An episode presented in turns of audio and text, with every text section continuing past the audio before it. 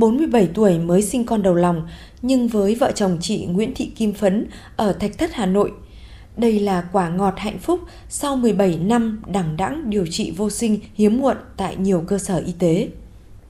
Mình uống thuốc lá, thuốc các thứ ở nơi rất là nhiều. Đi chữa ở bệnh phụ sản đến à, năm 26 bắt đầu mình thì quay sang là đi làm khoa học. Làm khoa học ở ba lần không thành công đến là mình cũng tốn kém.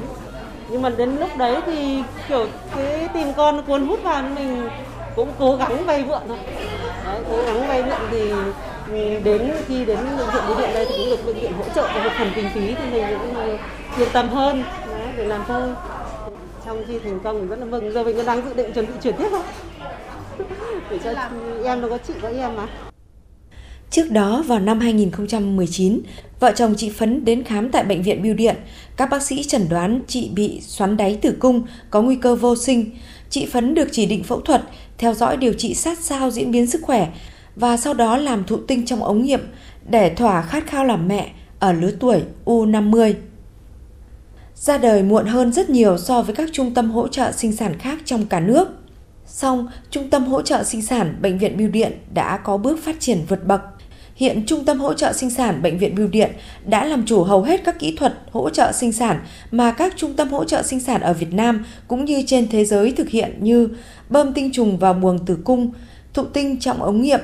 tiêm tinh trùng vào bào tương trứng, lấy tinh trùng từ mào tinh, lấy tinh trùng từ vi phẫu tinh hoàn, đông phôi theo phương pháp thủy tinh hóa, hỗ trợ phôi thoát màng, chuyển phôi đông lạnh.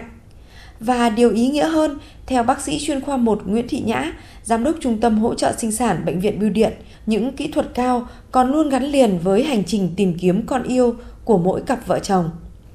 thụ tinh cho ống nghiệm này, điều trị vô sinh nam như là các kỹ thuật như là IVFVC với MicroTC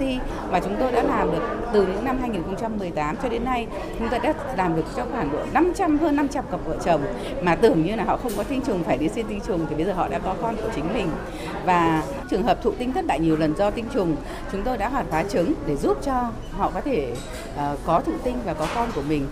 Gần đây với cái kỹ thuật phát triển mới uh, rất lớn mạnh của ngành di truyền thì những cái nguyên nhân vô sinh do di truyền ngày trước kia thì hầu như là không tìm ra thì bây giờ chúng tôi đã tìm ra nguyên nhân và giúp cho những cặp vợ chồng mà mang gen các bệnh lý di truyền họ có thể sinh được những em bé hoàn toàn khỏe mạnh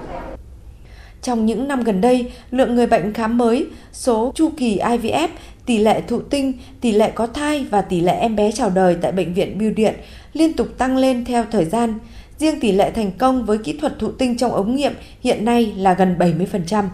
Ngoài ra, các chỉ số an toàn như tỷ lệ biến chứng, tỷ lệ gặp phải hội chứng quá kích buồng trứng tiệm cận mức 0%, tỷ lệ đa thai giảm, đạt chuẩn an toàn quốc tế.